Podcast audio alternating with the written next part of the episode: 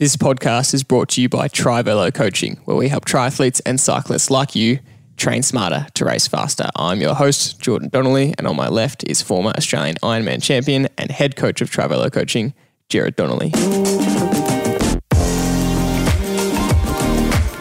In today's podcast episode, we have another special guest joining us on the Trivelo podcast, and that is a family member of Trivelo, a, a direct family member, and that is our cousin, well, my cousin, Shauna Donnelly, and dad, your niece. And Shauna has had a miraculous story. She is a cancer survivor, and she's been through a journey of cancer the last couple of years, and she's come out the other side. And this is really a incredible story of perseverance, um, setting little goals at a time, patience, dedication, uh, and it really is quite an emotional story. And it was a hard chat for us to have as a family, um, but we got through it. And uh, the lessons on here are just invaluable for you to hear. And the reason we got Shauna on was uh, I think it was a couple of months ago. We were talking about the story of um, Remco Evenepoel and how he had that horrible crash a year ago and how um, he had to come back you know, inch by inch and step by step. And after his crash, he couldn't, he actually couldn't walk. And then he had to learn how to walk again. And then, let alone become a pro, pro bike rider, he had to, you know, take his first steps and he'd work, he'd walk five meters at a time and then 10 meters at a time. And then he would learn how to squat again. And then he would do single leg squats. And then he eventually got back on the bike and then he just rode the Giro d'Italia. Um, and yeah, it reminded me of Shauna's story and um, this real theme of one step at a time. I just think is is so profound and so valuable. So it was a great chat with Shauna, and we got a little bit emotional, didn't we, Dad? But um, she was a- a- amazing in her uh, storytelling and openness. Yeah, and I almost said then I want to apologise for, for getting emotional, but I, I don't I don't apologise. I, I suppose I, as a male, you get embarrassed when you get you know brought to tears, but uh, that you know that to me this the the journey that she's been on and and everybody in life is thrown challenges and some are massive some are medium and some are quite light. And it's how we deal with the challenges that that uh, I suppose epitomizes our our life. Um, and and I'm I'm so proud of the journey that Shauna has selected um, with the challenge that was sh- thrown at her.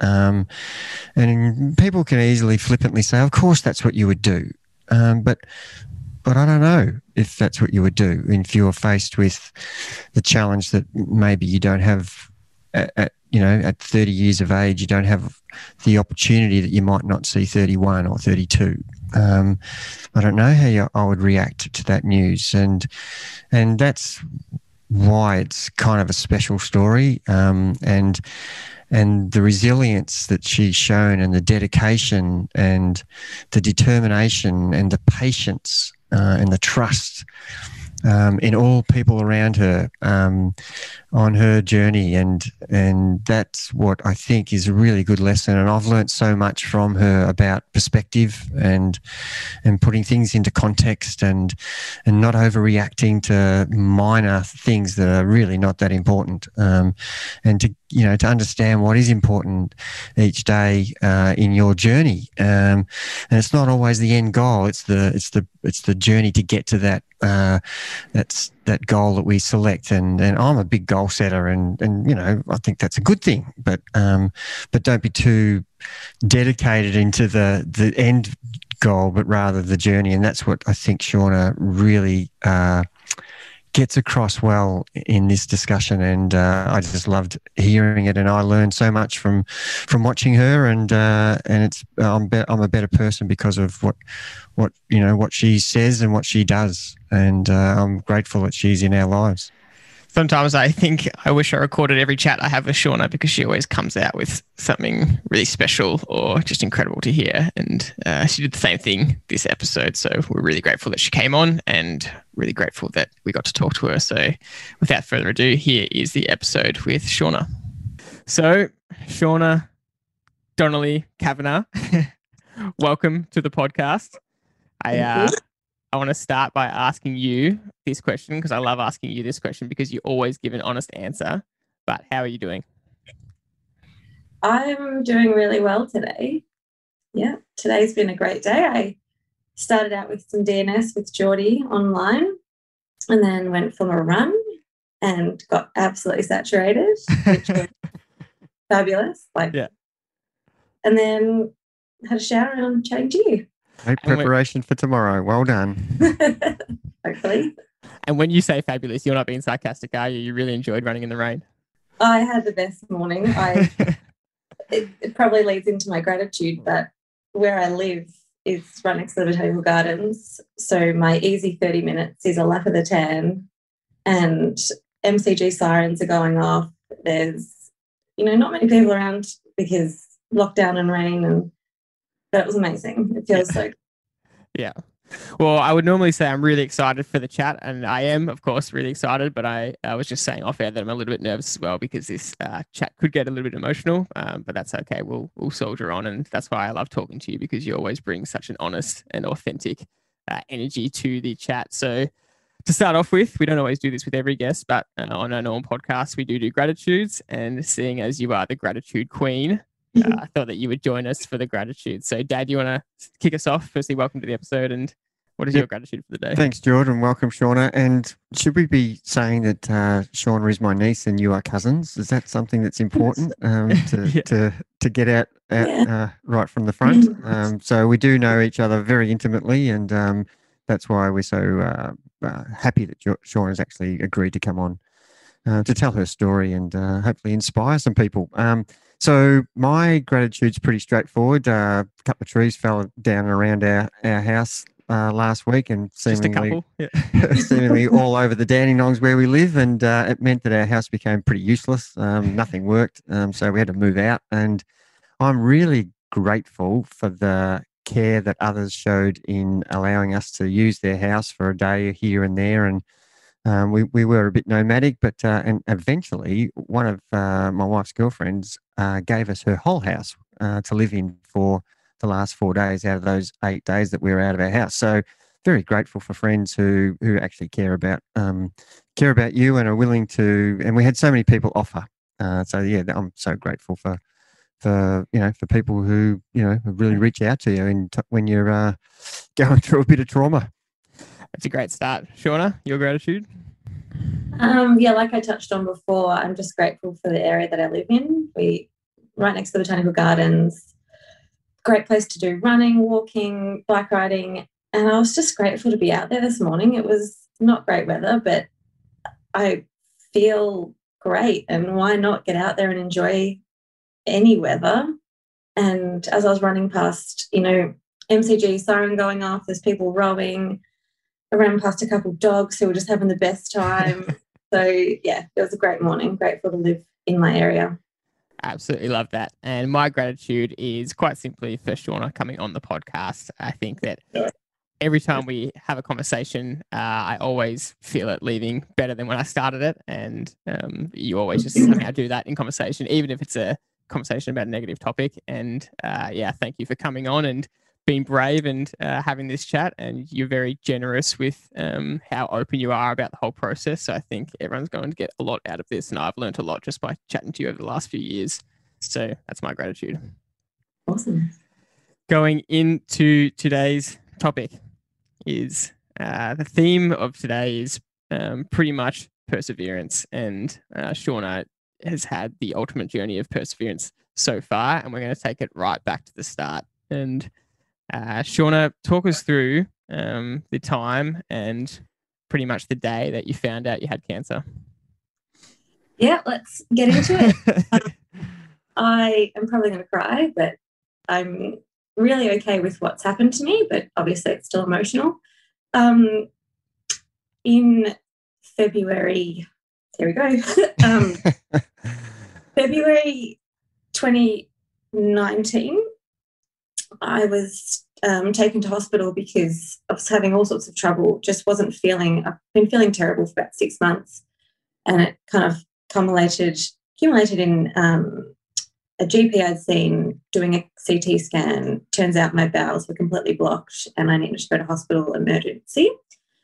Um, so my husband took me to the women's, you know, a couple days of tests, scans, no one knowing what was going on.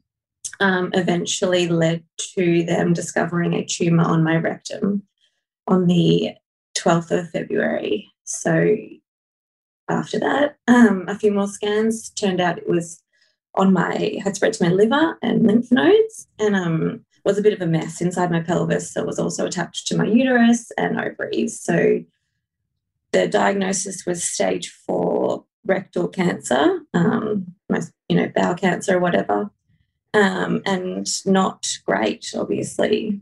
Um, yeah, I was at the Royal Melbourne for another week or so while they put together a bit of a treatment plan and um, did a few things just to make sure that I would um, survive the next little while. So I got a colostomy bag put in, um, a port line, which is where they would put my chemotherapy through into my body. And yeah, after about a week or so of being in hospital after being diagnosed, I was sent home and told that we would start treatment in a few weeks. And yeah, that was the start of the awful, most awful year ever. Mm. Yeah. How how did you initially react, and how long did it take for it to sink in? And was it yeah the obvious reaction from the start, and ten, and then Yeah. a, you know a, few days, then a week, then just take us through that journey of your reaction to the news.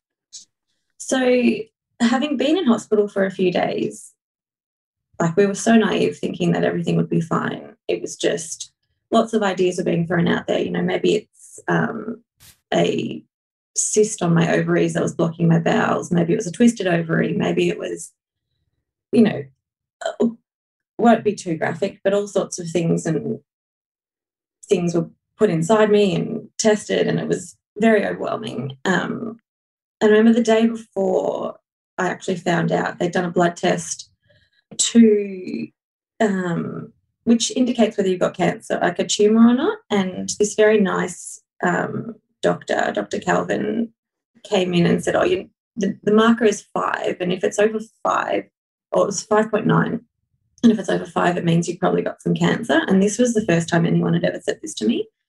And at this stage, like I'd been in hospital for probably a week, um, no one knowing, no one telling us anything that was going on, and could not have imagined that it would have been this sinister. So when he said that, I was a bit shocked and I was like, okay, well, sure, I can't have cancer. Like that's not that's not this. Um, but I was really bloated in the tummy and like I was just I, I'd stopped eating like six months earlier, so I'd lost a, a heap of weight and I was just not myself. Um, and then I had to go under sedation so they could do a, something called a flexi sig to find just to go inside my like lower intestines to see what's going on and i wasn't sedated enough during this and i that's when i heard them say um oh shit look at the size of that tumor and Mm. you know being being awake and hearing that's pretty Mm. hard um I remember squeezing the anesthesist's hand and just being like what? And then she was like okay more gas. So Mm. Mm. put me under and that was like awful. And that was like the most horrible thing. And then coming out of that and mum and dad being in the room and me just saying to them like i've got cancer. And they were like what? No you don't. And i was like no i do so then the doctor you know the most awful human in the world coming in to tell me that i do have cancer. Um, and he's he's terrible because the next day so that day's bad enough you know being told you have cancer is horrible. And not at all how i'd imagined i'd ever hear Mm. those words. I kind of assumed a bit more of a lead up. I don't know just Yeah. i've had a lot of time to ruminate on that. But um, the following day the same doctor came back in when i was alone in the hospital. I, this was so unusual because there was always someone around.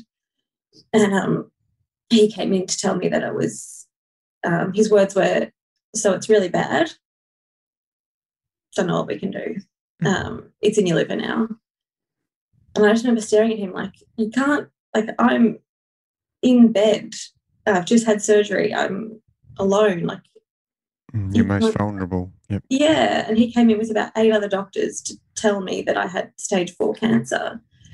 And he he literally said, I said, oh, what does that mean? And he was like, we're going to have to suck it and see.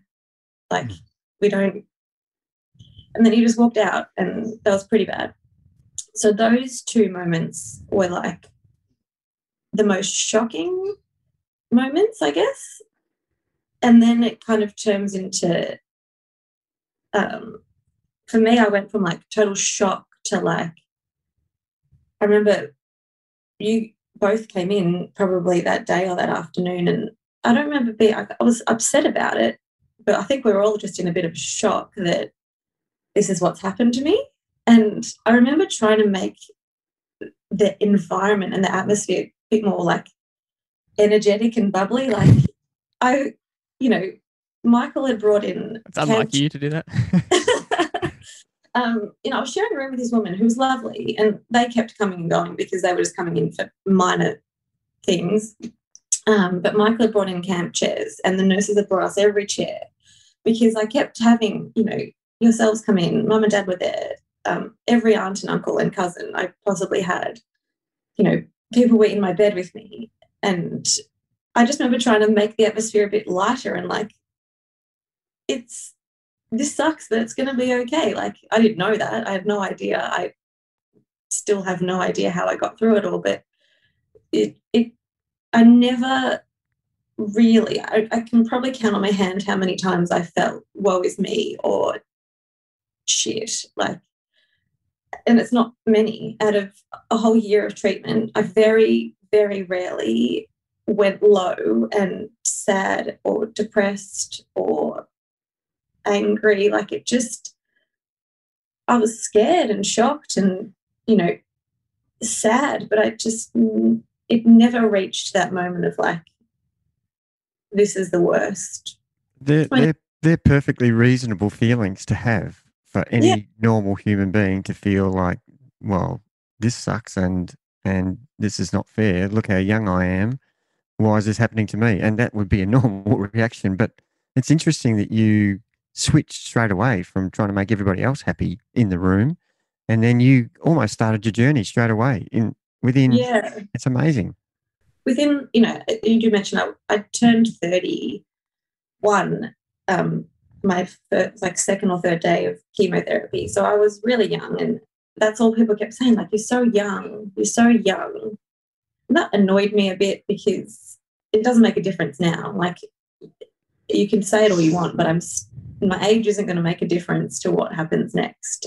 You know, my age almost became a thing where they were like, well, we're going to do everything. And lucky for me, everything worked. Um, but you're right. Like as soon as I remember talking to my brother, who happened to be overseas at the time, and um, he was like, you know, obviously he was upset and I was upset, and we were just texting one night, and I was like, you know, I'm gonna, I'm, I'm gonna do it. Like I'm going to beat this. This is not an if or a but, like or a, it's a when. Like when I get over this, like we're going to do it. It's just going to take time, and we need to listen to what everyone says. You know, it's overwhelming. Those first few days are just like a whirlwind of learning, and it's the mental side of things. Like when someone tells you that you're sick, now you are sick. Like up until that point, I had been fairly optimistic that everything was going to be fine, and then you find out, oh no, things aren't okay. So you reach a bit of a low point in terms of like your what you're capable of. And then suddenly i was you know i realized this is going to be a physical challenge. Like everyone just kept saying like it's they're going to throw everything at you. They're going to give you the maximum chemo. They're going to radiate your body. You know you're going to have surgeries. You're going to have this and like you're just overwhelmed with so much stuff that's about to happen to you i was I started to cling on to anything that was controllable. And I guess that's my main like learning from the whole experience was just trying to control what was controllable. Yeah, one of the one of the first few times after that we came in, you this is very early on. You already had your whiteboard set up. I remember coming in and it was um, I can't remember what it said at the top. It was like Shauna's game plan or Shauna beats cancer or something. What, what did it say? Shauna beats cancer. Shauna beats cancer, yeah. And uh, yeah, you just had your daily goal for that day and then kind of your weekly goal and some reminders and a motivational quote. And it was just in typical you fashion. You're one of the most organized people we know, mm. and it was just so well laid out. Um, and I was just gobsmacked looking at that. And the beauty of it was you didn't have on there these these big plans about you know beating cancer or um, really long term things. You just had what do I need to do today? And sometimes it was as simple as I need to take this this pill at this time and this pill at, at 3 p.m. And those were your controllables for the day. And I just found that so amazing that you, the way you were winning in your own head was to just try and win all these small things that you could control in the process. Mini wins is what we ended up calling them just the whole way along. And it was things that, you know, they're significant, but you, you laugh at them. I remember the first meeting we had with my oncologist and she said I wouldn't lose my hair. And my brother was on the phone. Oh no, Cal was in the room and he was quite upset at this point. And then he was like, mini win. like, you keep your hair. This is amazing. Yeah. And it, I don't know, like I, I've generally been a positive person in my life, you know, going through things. But as soon as it just became like, I can't control a lot of this. So what can we do? And I'm a big list fan. So you're right. As soon as we kind of got, even when I was in the hospital, it became, all right, every couple hours, I need to do a ward lap. And that ward lap became the goal.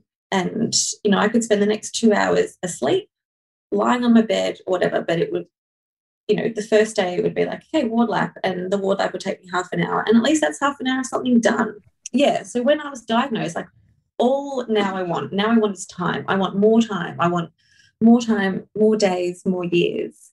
But in those free days after diagnosis, but before you have a bit of a treatment plan, all you've got are these long days and they're terrifying because not only are you now you're aware of this thing that's grown inside you and no one's doing anything about it like that blew my mind i was diagnosed with cancer i have this 18 centimeter tumor inside me and you're just going to let me go home like I said to my doctor one the day before he sent me home, the loveliest doctor in the world, I said, but aren't I going to die? Like, won't I just die in the night? Like, and I'm in hospital, you you can check up on me. Like, mm. you're going to send me home. And he was like, well, you're not, no, your cancer, you won't die that way. Like, and I think my dad was just mortified that I'd even asked because it was what everyone was thinking, but you don't say it. But I had to ask him, like, am I I just die now? Um, mm. But so by setting little goals where every hour I would be like, hey, to start the next two hours, I'm going to go for my walk. And that eats up a little bit of time. And then I'll come back and I'll sit in the chair. And I've sat in the chair and then I get to go to my bed again. And we would all celebrate that. Like, yes, you know, you do the ward lap. And then, uh, you know, the next time you do a ward lap, you might do a zigzag walk, walk lap. And suddenly that's, oh, okay, I did the zigzag walk lap. That's good. Um, and then I came home and we got the, the whiteboard and it became a bit of like, yeah, and, you know, naively we thought they gave me about five appointments and we thought, great, I've got five appointments in the next three months. Sounds good. No, turns out you have an appointment, you know, every day, five a day for the first five weeks. Um, so we just ended up scrapping that on the whiteboard and replacing that with, you know, the tick box of what when to take the drugs and what time. And then it became adding a tick box for Geordie came on a couple of my walks with me just down the street and back again. And that would take us half an hour and it was no more than 100 meters. Um, and Geordie would hold me up. But I, the whole act of going for the walk meant that I had to put on shoes. It had meant I had to put on a hat.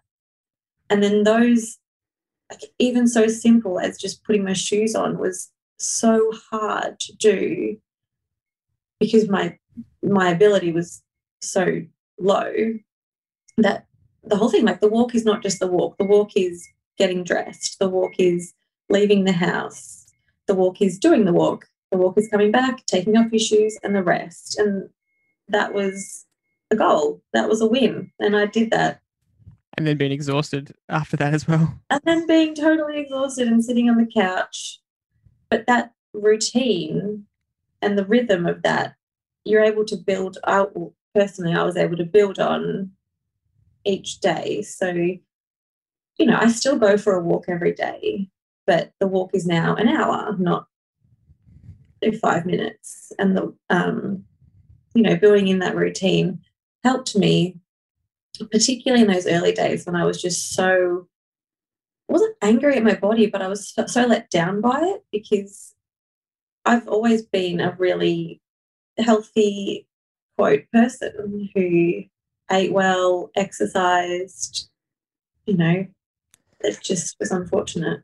I actually wanted to touch on that point next and set the context of kind of where you were compared to getting to that that point of what you would feel is rock bottom with your body, where you know the mm. maximum you can do is a hundred meter walk, and you know you're pretty, you're pretty much a pillar of health. Before this, you were um, so focused on your health, you were in such a good routine, you prioritized sleep, you ate really well, you exercised.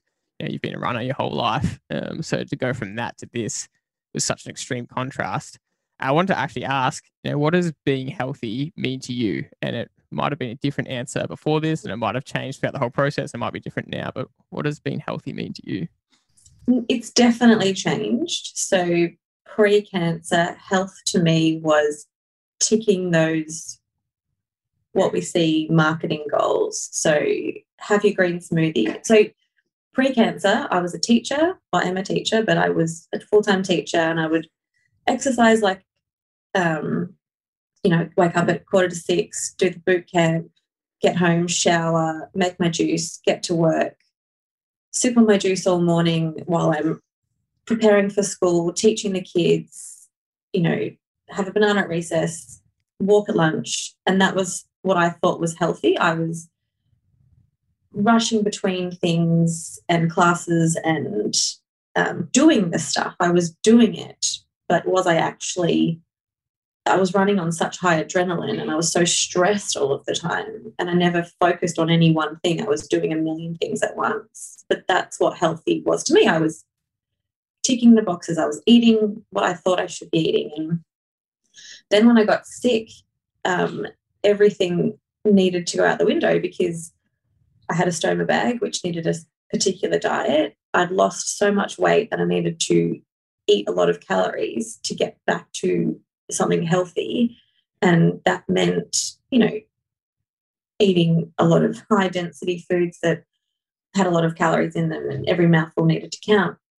But on top of that, you're nauseous and unwell from the chemo. So I found myself eating twisties because the cheese just helped so much. And, um, you know, these, I have it, I couldn't have anything cold because my taste buds in my hand. So a lot of like warm custard and, you know, warm milk and I don't really have a lot of milk anymore, but I was eating a lot of foods that deemingly seemed unhealthy, but I, ne- I, I needed anything to get through. And I sort of prom- um, promised to myself last year that when I was going through it, that I wouldn't fall back into those habits. I didn't want to just do the things. I wanted to really embrace what my body needed. So now health to me is actually do this thing quite a bit, and it's listen, observe, trust, patience. So before anything, before any decision I make, before any food I eat, before any run, I give myself a moment to like listen to my body and observe my body and really think like what do I actually want right now? You know, within reason, I'll, you know, I often start with a green smoothie still, but now I actually get to sit down and enjoy the green smoothie and the process of drinking it is wonderful and I get to eat it. I think one thing we can touch on as well, like getting to do things rather than having to do things. So I get to wake up every morning and I get to meditate in the morning. And it's the other thing, like before cancer, I was meditating, but I was ticking that box 10 minutes a day, do the app. I didn't do it. I just, the timer was on and I was I ticked the meditation box. And now I wake up every morning and I crave the 20 minutes in bed, guided meditation, and then I'll um, uh, journal for 10 minutes. And then I'll move into a bit of yoga. Sometimes I'll move into no yoga and I'll just go for my run. Like health to me is about the rhythm of my body and really listening and acknowledging what I need every day. Being present to all these activities. Yeah. And rather than being rigid and like, you know, I've got structure that helps me maintain this, but it's, yeah, it's about listening and learning and observing what my body needs and what at that moment it's actually asking for rather than just saying, no, no, Monday to Friday, we eat like this, we do this exercise, we walk this far. You know, I'm terrible for someone who used to 10,000 steps. If I haven't done them, you'd find me up and down the stairs. I'm like, what?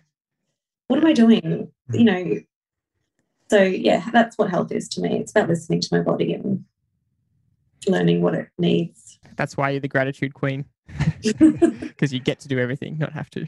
I was, I'm just saying, listening, it's it's really intriguing that uh, you know it, you seem like you love plan Mm. and and love structure, and that seems to be your mantra, and that's what you were like, and now you still have planning and structure in your life, but now you take moments to question whether this is right for me for this particular time of the day, and you're quite happy to be flexible. That seems to be what I'm hearing. Is that right? Yeah, a hundred percent. So I still would prefer to, you know, do my run in the morning and ride in the morning because of my other issues that have come up from cancer, you know, and um, I need to kind of get my exercise out of the way before um, the afternoon. But it's okay if it doesn't, if I don't leave at seven ten for the run at seven fifteen, and you know, it's okay to wait a bit longer and see what happens. And it's okay if this day I didn't eat as many vegetables. Like it just, you've got to listen to what your body is saying. And I didn't listen to my body for six months and I ended up with stage four cancer. And I, it didn't have to be that bad. And I don't have the ability to go back and change anything. And so I have to live with the choices I made. And it wasn't bad enough, obviously, in my head to go to the doctor earlier. But when something is progressively getting worse and you're so structured and it doesn't fit, then it almost causes more stress. So, you know, I I basically stopped eating in December of 2018 and I was sleeping all day. It was school holidays. So you just think, well, I'm tired from school and I'm tired from this and that. And there's so many excuses. And yeah, I like sleep and I enjoy um, a restful day, but it's not normal for a 30 year old to be, you know, doing a run in the morning and then having to sleep all day. That's not that's not listening to your body. Like if I go for a long run now on a Sunday, I just ran 15 kilometers on, on Saturday, which was the most amazing thing in the entire world. And I didn't need to sleep all day. I could still do what I needed to do. And that, again, just because I'm flexible and because I'm going with what my body needs at the time rather than what I have to do, you know, your whole mindset changes. I get to wake up every morning and I get to go for a run. So it rained today. Who cares? Like, So, so do you find that th- the now your thought process is that you have plans and structure, but now you have options, whereas before you didn't allow yourself to have options. You were just regimented in the planning and structure. Is that does that seem to be the difference? So, we're talking Yeah. a bit more balance, maybe with with your outlook on how to function each day. Yeah. And not like, I- I'm in a bit of a privileged position at the moment where I'm not working full time. So I have got mornings to set myself up for greatness, which is what I kind of say to myself in the morning. Like, I would wake up during the cancer year and it would be, oh, great, I'm awake. Oh, fuck, I've got cancer Mm. because I've got bottles hanging off me. I've got stoma bags. I've got wee bags. I've, you know, I haven't really slept. And then you just have this moment of like, shit, I've got cancer. And I would try to push that out of the way sometimes. But then sometimes my psych and I just work through like, well, just sit with it for a minute. Sit with that feeling, okay, you've got cancer, but what can you do right now? So, all right, let's sit here for a bit and have some quiet time, maybe put on some quiet music. See how that feels. So, in five minutes, see how you feel then. And then, okay, you're feeling a bit more in control. Let's try and do a bit of stretching and see how that goes. So pop on a yoga video. You know, you wake up every morning having gone through chemo during that week and your body's stiff and sore. And every day you wake up and it is stiff and sore, like you've run a marathon the day before and your body has just been beat down. But, you know, five minutes of gentle stretching, okay, now I'm feeling a bit looser and I'm starting to feel like myself again. Now I have a choice like, do I want to try and go for the walk or do I want to get on the bike because I bought an exercise bike? Let's just put on the clothes, walk down the stairs and see how I feel. And suddenly the rhythm is moving and you're kind of a part of it. And that's what I've taken into this year. It's like, no, I don't wake up every morning and want to like do a hard running session, but I don't have to get out of bed and go do it straight away. Like I can get up. I set my alarm for quarter to six and it gives me got get up, grab my phone, come back into bed and do some lying down meditating. And so after 20 minutes of calm breathing, suddenly, all right, I'm feeling a bit more awake. And then I've got, I might grab my journal, write down what I've been thinking or feeling or whatever. And by doing that, it gets out all those other emotions of like, I can write in there, like, damn, can't be bothered running today. But I've said it, I'm still going to do it because I will, because I'm dedicated. Or maybe there's something else going on in my head that I just need to get to get out. And then, okay, now it's, you know, I've been waiting for half an hour, I might do some yoga. And now I'm feeling ready and like I'm in the right mindset of I'm going to go for a run and it's going to be wonderful. And if it's not wonderful, it's an hour of my life and I get to come back and have a shower and have a great breakfast. Like, is it, is it ever not wonderful though? I mean, last week there was one session where I didn't love it. Actually, this week I didn't love a session, but again, like something has when you switch from like I have to do this to I get to do this, suddenly it's an it's a positive thing. Like I get to go. Like yesterday, I honestly didn't. I left the house for a bike ride, came back, and I had no motivation to leave the house again. But once I got out, I just felt my shoulders like fall and my eyes. I could see like the beautiful colors of autumn and winter and then you're reminded of why I actually love going outside and I want to do it. You've just got to get yourself out there. So I want to touch on this theme of uh, motivation and dedication, what you're talking about uh, soon, but um, let's take it back a little bit to kind of the post-cancer journey. So uh, obviously you survived, which is a miracle in itself, and you're here in front of us. Um, and that can't take away from the year from hell you had. You know, we're skipping over a lot of um, hell here, but you, did make it to the end uh, from that moment where that doctor said, you know, we'll just have to suck it and see to um, to coming out of it. Um, but even then, a lot of people might hear, "Oh, she's she survived, like she made it. Good, like life goes on." But really, you're at a point where you're the weakest your body's ever been, the most unfit, probably feeling the most unhealthy because you've just been through a year of chemo um, and you have to start from scratch. So how do you, how do you start that journey from you know potentially the lowest point you've ever been at, even though it's great that you've got no cancer anymore, mm. really starting from from the bottom. So I finished um, treatment in January of 2020, and I didn't set a lot of big goals. So I would lie like in hospital, you know, and everyone knows the story. It's a movie where the person has cancer and then they run a marathon or they climb Everest or they, you know, ride their bike around Australia. Like I, I don't, I didn't want to do that. No harm to those people who do, but I, I didn't want to counter what I'd done with something huge just because what I'd been through was so terrible.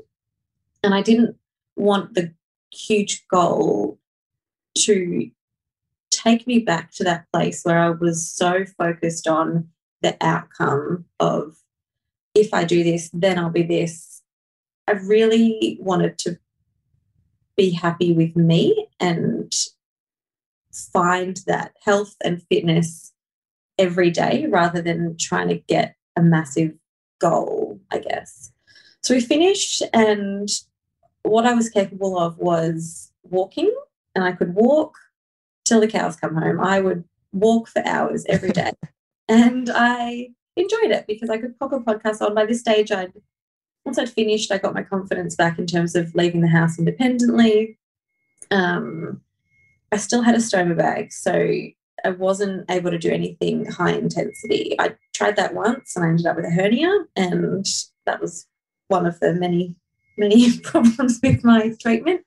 Um, so I couldn't do anything physical in terms of like running or jumping or swimming or anything high intensity. So in my mind, I would the only goal I set myself was to be able to run five kilometers. And I set that as a goal at the start of 2020.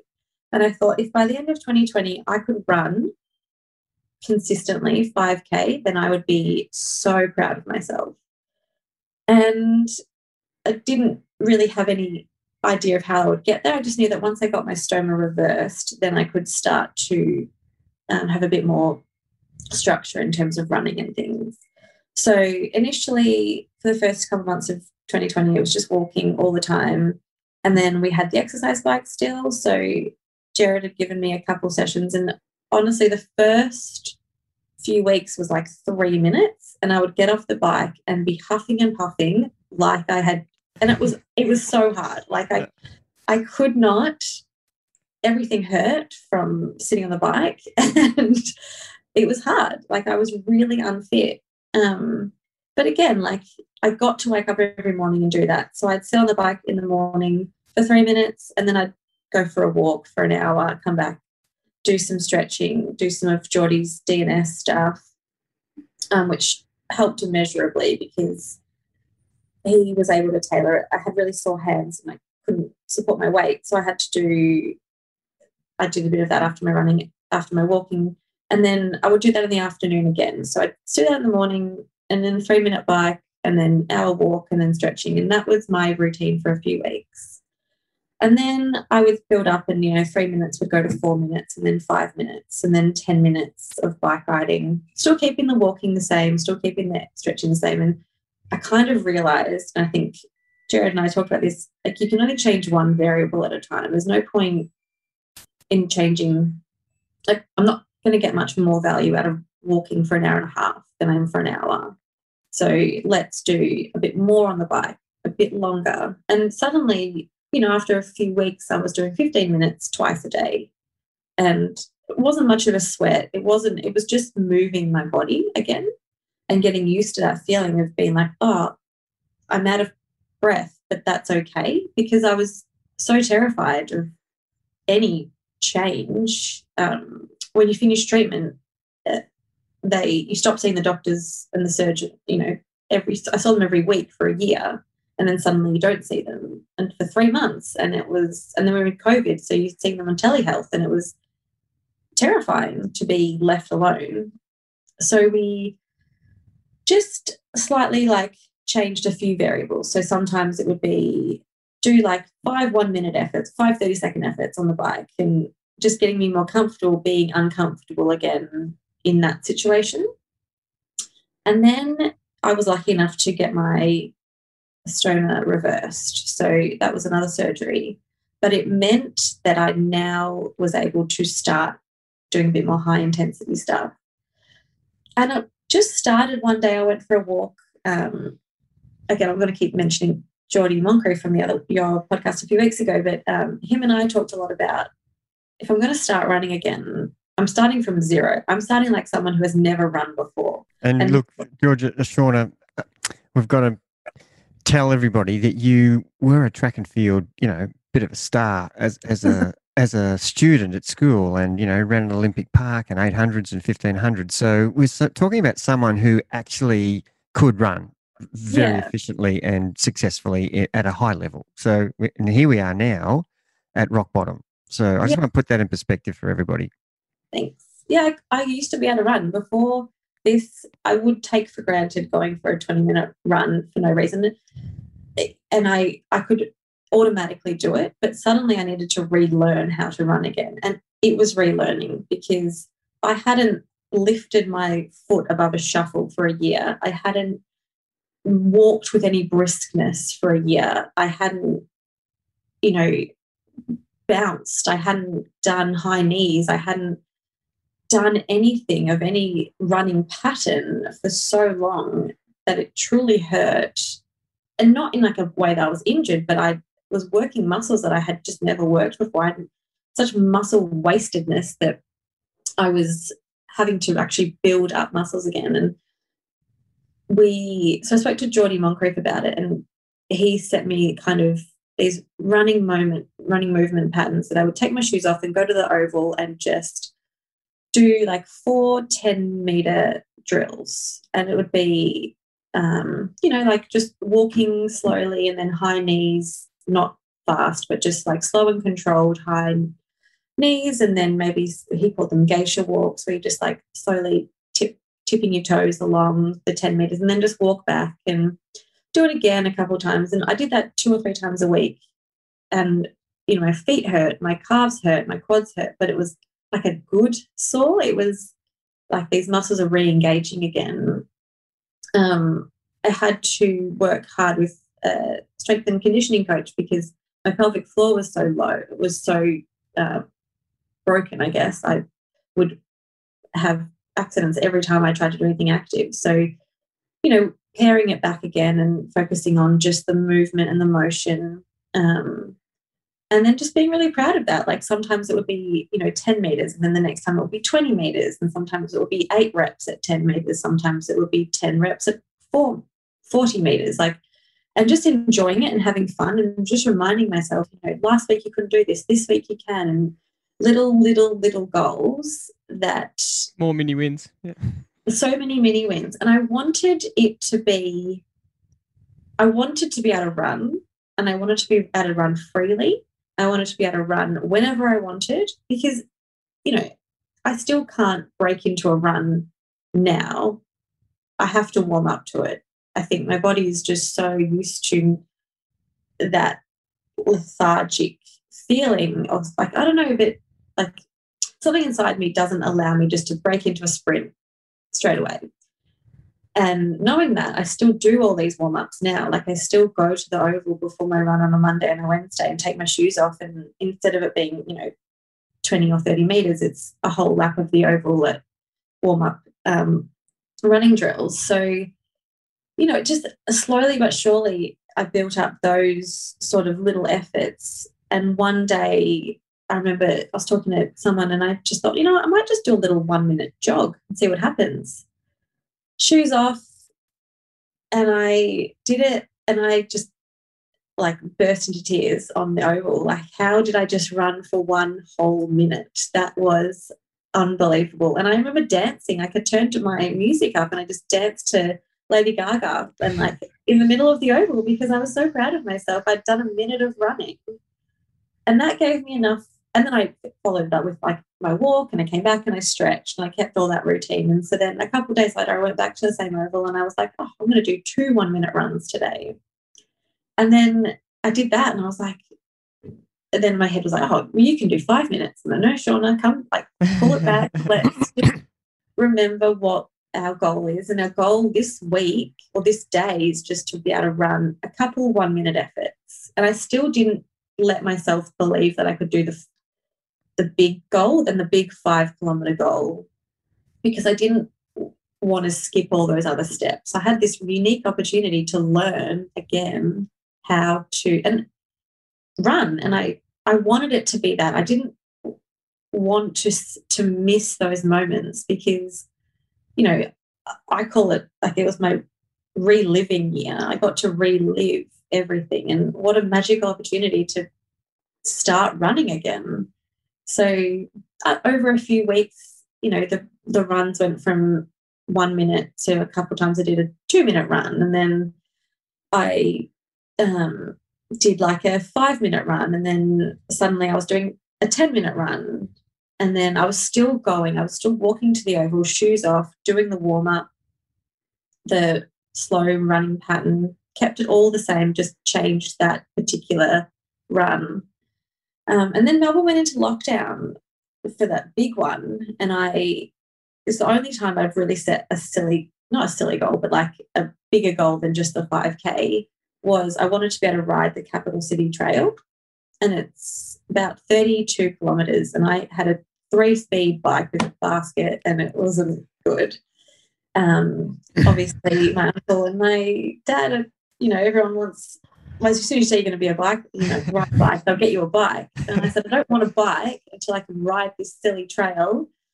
So then I inco- started incorporating a bit of riding outside.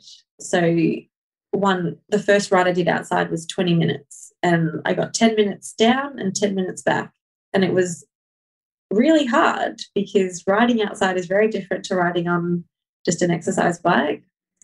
But suddenly, over a few months, I've built up running three days a week. I'd built up riding twice a week, and then just keeping everything else the same, but slowly tweaking other bits. Um, and then one day I ran for 20 minutes, and again I cried. Like I, I, I cry a lot of the time when I finish running because I can't believe I'm here.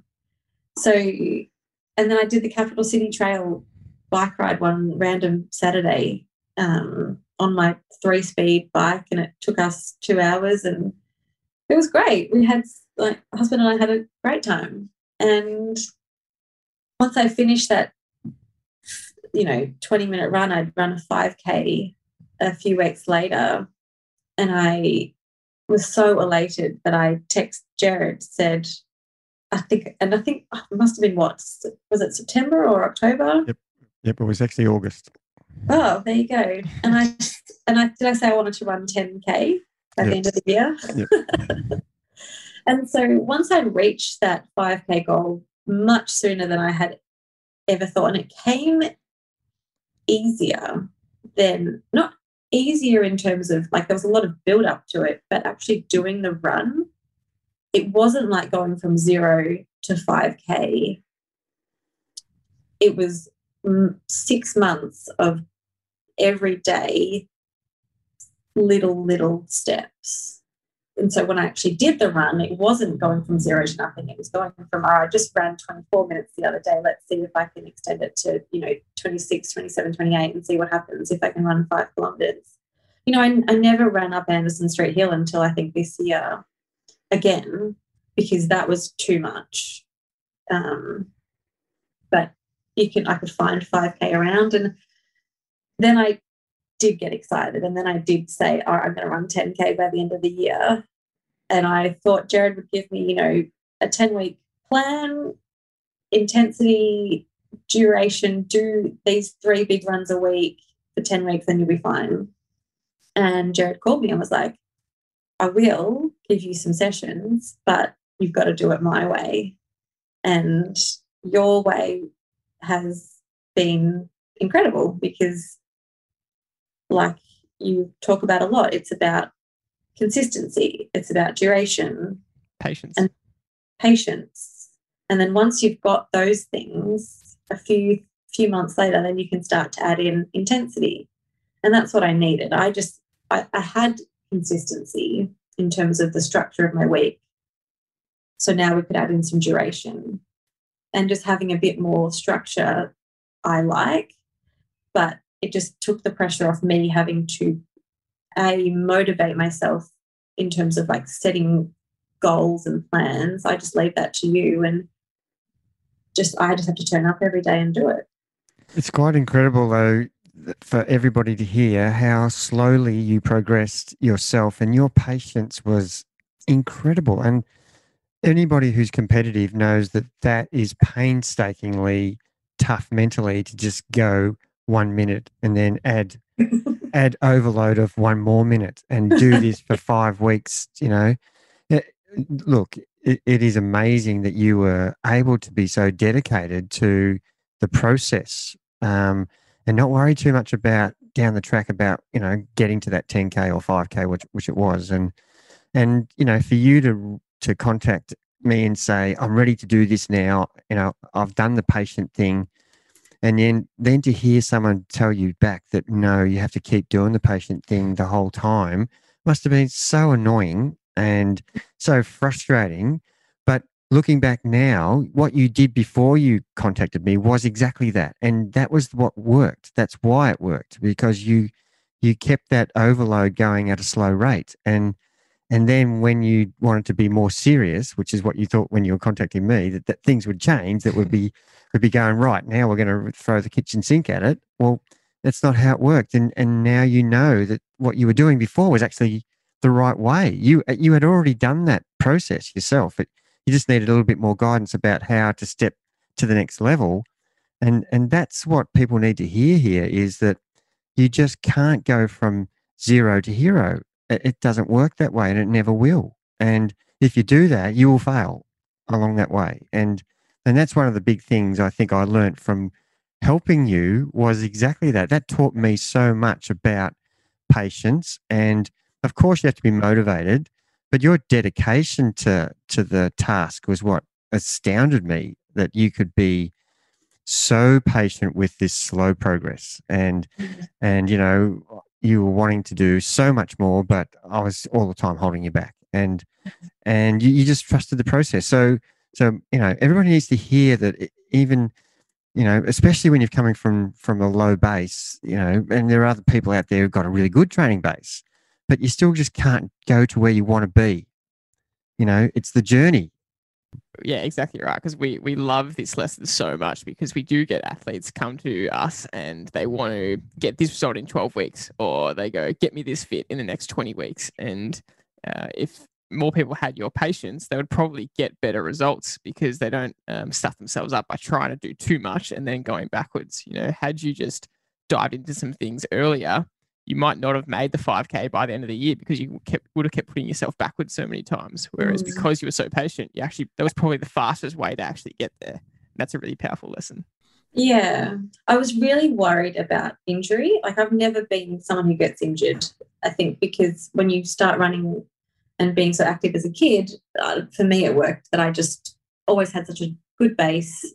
I was pretty flexible. I could you know run and jump and throw and whatever. And it was I never had injuries as a kid or as a 20 year old.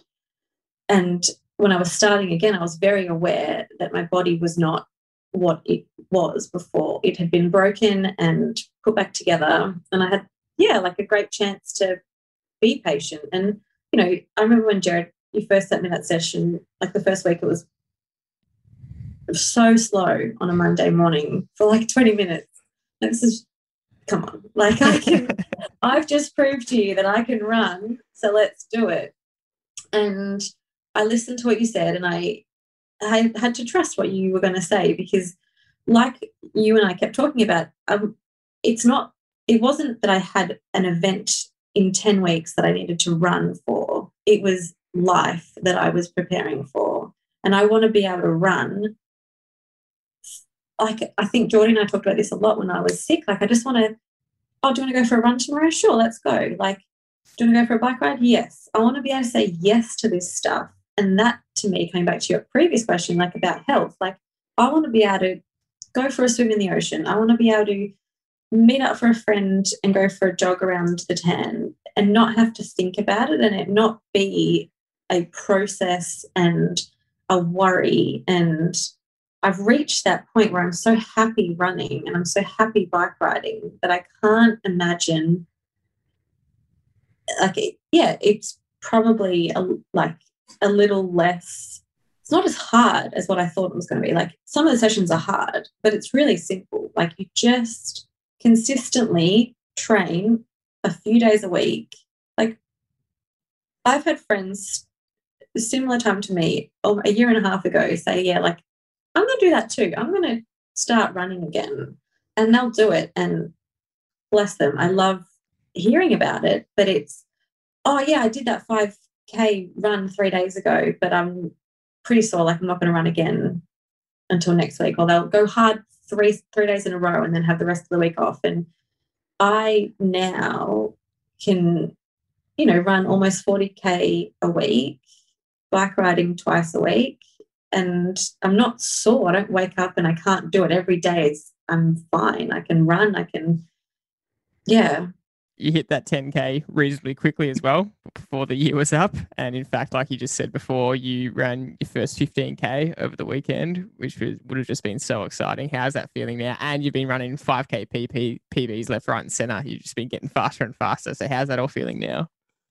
Yeah, it feels amazing. I I hit 10K without um, really meaning to. Like, we, I say it's easy, like, it, it's simple, it's not easy. The, the simplicity of the training, and like, I could talk about Tri Velo till the cows come home, but the simplicity of knowing, like, that you just have to turn up and do this run it's an easy pace so that you can just go out and enjoy it and just run run light and run easy and then you get a chance to push a bit more in a couple sessions or you might get a chance to run a bit longer on a sunday so there's always an opportunity to test yourself in that way and my sunday runs started out at you know 30 minutes and then 35 minutes and then 40 minutes and then 50 minutes and then one session, I just ran 10 kilometers and I talked the whole time to Michael.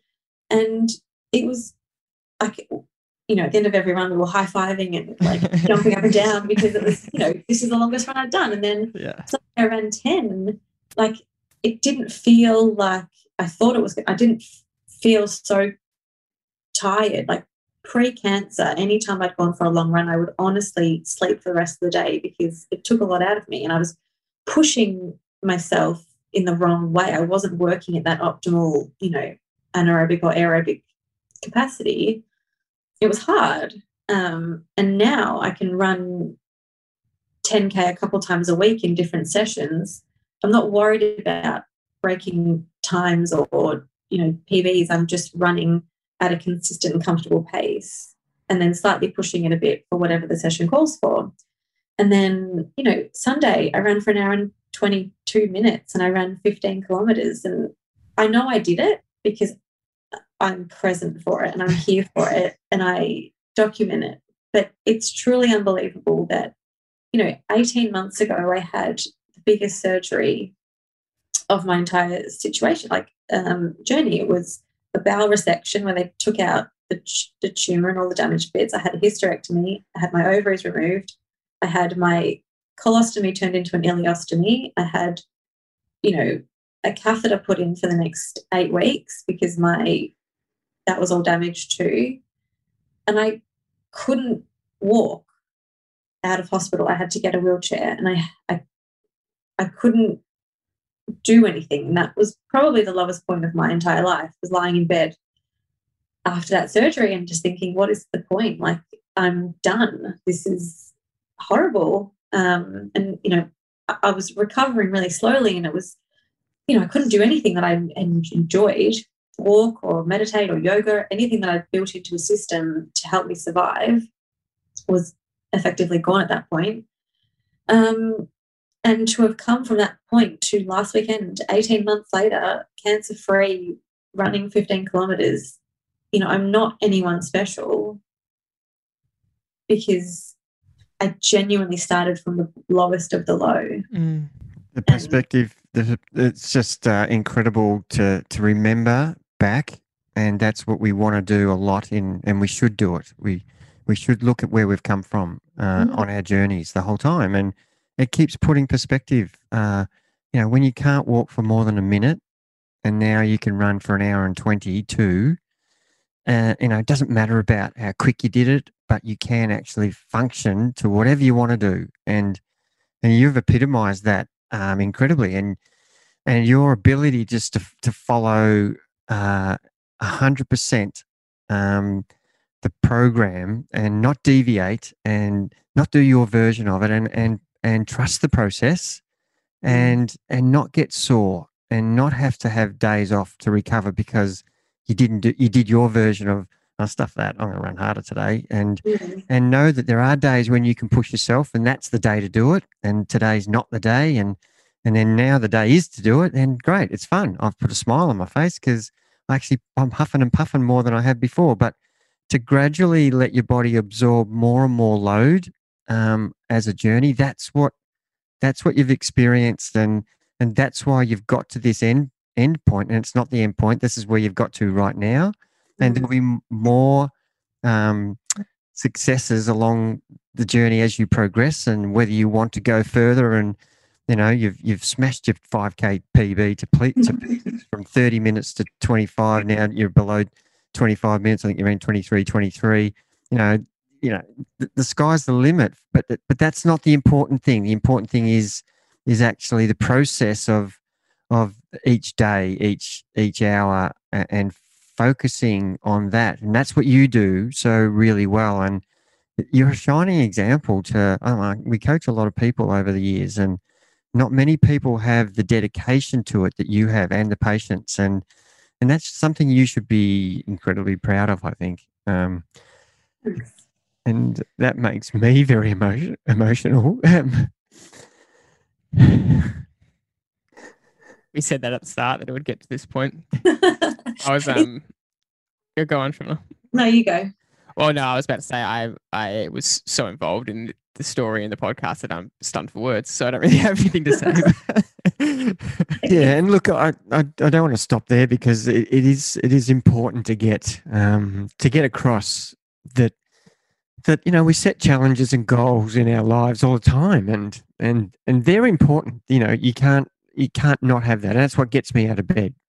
If, if my goal was just to be healthy, I, I don't think I could get out of bed and and go train. Um, so you put challenges in front of yourself that you you aspire to to make you you go through the journey and and and we just think that the the end goal is is what the purpose is, but it's not. It's the actual journey and and experiencing that. Um, and that's what's more important, and that's that's I think what I think I've learned from you, um, going through that with you is is not focusing on the finish or the end result, but but really, you know, focusing on what you can control every day and and being happy and and enjoying that experience. I think, um, and I know I'm, I'm struggling to get this out, but it's it's a real important lesson that everybody should take um, in their life to to make sure that they're not pushing themselves so much to the end point and you will have as you've experienced PBs because of what you were focusing on each day, which was important. And as the end result is you improve. That's what happens. You can't help but improve um, because you're doing everything right each day. Um, you won't you won't not improve. That's just not going to happen. You, you you will get better because you're doing what's happening each day and each moment. And at the end of the journey, which is might be just a campaign to to to, to reach 5k, you did it. Um, not not because you focused on that that 5k, but because you focused on how to get to the 5k. Um, and you know you you pushed yourself to 10k and and now you've got 15k and it's not i'm just trying to get across it's not that end goal it's it's it's how you get to that end goal it's it's the euphoria um, and on the day it's so enjoyable um, to experience it. And you think, oh, it didn't seem that hard, but it was hard. It was really hard. And and yeah, people say, how do you get motivated each day to keep doing that? Well, you said something before we we got on air, which was, uh, you know, you hit the nail on the head. You have dedication to the journey. You have motivation as well, but without the dedication, because it's hard. The the journey's hard. There's easy bits and hard bits, and and comfortable bits and not uncomfortable bits. And if everybody thinks it's all going to be easy, then they're in for a shock because you have to be dedicated to keep doing it. And that's that I think I'm trying to summarize how Shauna has gone about her her everyday journey of what she, her life began, you know, the minute the minute she got out that news, she started a new journey in, in her life. And and it's because of your dedication to what you're doing has made you be able to achieve so much. Talk to us about what dedication means to you because Dad's right off air. We asked you what what do you want listeners to get from this this chat, this episode, and you said um, that you have motivation, but yeah, that's not enough. That you need dedication as well. So talk to us about what dedication means. I think in any sense, like whatever you want to achieve, whether it's work or you know relationships or running or anything motivation is what starts you like that's the you want to do it it only gets you so far because there's going to be days when you wake up and it's raining or it's you didn't sleep very well or you ate something like before and it means like you feel heavy and you don't feel like it. But i i don't give myself the chance to it's not a yes or a no to me dedication. It's like i'm doing it whether i do it now or when i do it in a little bit of time and it's not always going to feel good. It's not always going to look pretty and it's not always going to be exactly how you wanted it to be but i'm dedicated to it because i know that i want to do it and so you know like i said before like i wake up and on a monday i normally have to get up and go pretty quickly because i've got to go to work so I don't have a lot of time to consider whether I want to go for my run or not. I just kind of wake up and I know I'm going to do it. And that's just it. But then the other days, I have a bit of play time where I can make myself either find the motivation to go.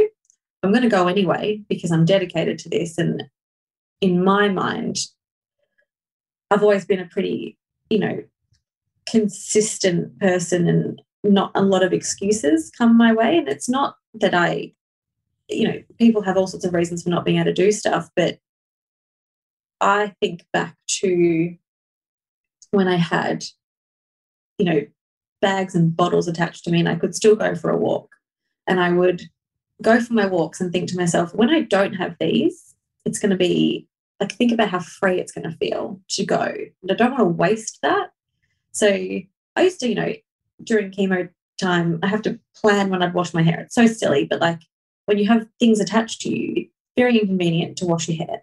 And so I'd wash my hair on a Sunday night and a Thursday because that was when I didn't have the bottle attached to me. And now I can wash my hair whenever I want. And it's so simple, but like that little reminder then pulls into everything else. Like, okay, well, I can run whenever I want. I can bike ride whenever I want. Why don't I just do it and then it's done? And then I will you know, reap the rewards of hopefully tomorrow running really fast in my 5K or or not. If I, you know, option B, like you were talking about the other day, maybe it doesn't go so well, but that's okay. I've like done it every day. I've put myself in the best situation possible to achieve whatever goal it is. So it's absolutely brilliant. And you both said it in different ways. It's um, the simplicity is so profound and it is such simple lessons, but not easy to apply. Mm. Want to f- finish by asking a couple of last questions. Uh, second last one is what does running mean to you now? Oh, running. Well, I love any amount of running. So, running to me is 30 minutes this morning, easy. You know, when I started running again, I wore headphones and I thought that's what I would do because that's what everyone seems to do these days. And so over the last few months, I've been trying to undo that because it the feeling of running is so freeing. And to block out the world with my headphones in kind of counteracts that. Like I still can't do my hour 20 run without something because I am a little attached to it. But any run under an hour 20, I can go out free run. I am laughing. Like I did park run a few weeks ago, and the photos of me, I'm laughing and waving and running as fast as I possibly can, but having the best time. And I think that's what I want. I can get, like everyone does, anxious and nervous about time trials and goals and things. And I know they're important. So I, I want to do them but I want them to not have as much value. I don't, I don't want them to be my whole value. I don't want my worth to be sucked into a number. So that's why I quite like running. I'm trying to put myself in that situation where I just enjoy running. Just go for a run. It's okay. An hour 20, an hour, 30 minutes. Like it's just a run tomorrow, just to run. I'm going to run fast tomorrow. I'm going to see how fast I can go, but it doesn't matter. It doesn't like there is. It is not life or death. There is nothing bad or good that will come of my run tomorrow. Like I want it to be freeing. I want it to be fun, and I want it to feel good. So that's what it does for me now. That's truly amazing. And usually, the last question we ask uh, a guest is, "What's a life lesson you've learned in the last twelve months?" That you'd like to pass on to others. You've already given us more life lessons that we could ever ask for in a podcast, but I guess I'll rearrange the question a little bit. And what do you want to leave um, the listeners on with this chat? What what do you want them to take home? I guess as a summary from this chat, what would, message would you like to pass on? Um, I think I just want everyone to know that they are capable of more than they know, but they need to be patient and they need to be um, dedicated. So it's one thing to want to do something, and I've got plenty of people who want to run and want to do this and want to do that, but reframe it. Uh, ask yourself what you get to do every day and how can you get to your goal in a way that suits you and you can manage. Perfect. Any last words from you, Dad? Yeah, just following on what you just said there, Shauna, when something's taken away from you, is, does that give it more purpose and and value when you can do it again? Is that what you've found? Yeah. So I've always been a runner and I've always been able to run. And to not, and you know, towards the end of my 20s, I was not running well, but I could still do it. If you wanted me to go for a run, I could do it. And then to not be able to do it, to not be able to leave the house without a someone walking me and all of my stuff just in case and not being able to go far or fast or free it really makes you value what you can do once you're able to.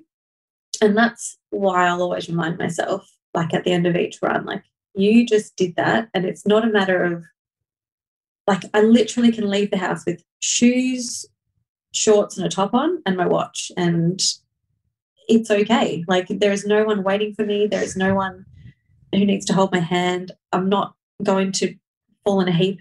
Like, yeah, it's pretty it's pretty amazing to have had lost that choice and now to have the choice again to do it. And I can choose to do it or not to do it. And I just choose to do it. Perfect. Shauna, thank you so much for coming on, uh, for blessing us with, with, your presence. Uh, it was really, yeah, courageous and generous of you to come on here and openly tell your story and um, not hold anything back and um, be really vulnerable. So thank you so much. I had goosebumps most of the story, and I think um, it is really a testament to you that throughout this whole process, you were the one dealing with all this, yet you seem to be the strongest one. And I think that really, yeah, it was uh, funny for the whole entire uh, family watching you go through this. I think everyone uh, ironically drew strength from you, uh, which was just so so weird. It should be the other way. Everyone should be giving you strength. But I remember not knowing how to feel in the hospital and watching you. And every time I would see you, um, yeah, being really scared for you. And then you would you would be stronger in your emotions about it. And I think that's just um, yeah, that's, that's pr- probably why mentally you were so good to this whole thing and why you've been mentally so good in the post journey and um, why you've been able to achieve what you have. So thank you very much for joining us. I absolutely love this episode. Um, I'm sure everyone has too. And we'll leave it there. Thanks everyone for listening. We'll see you next time.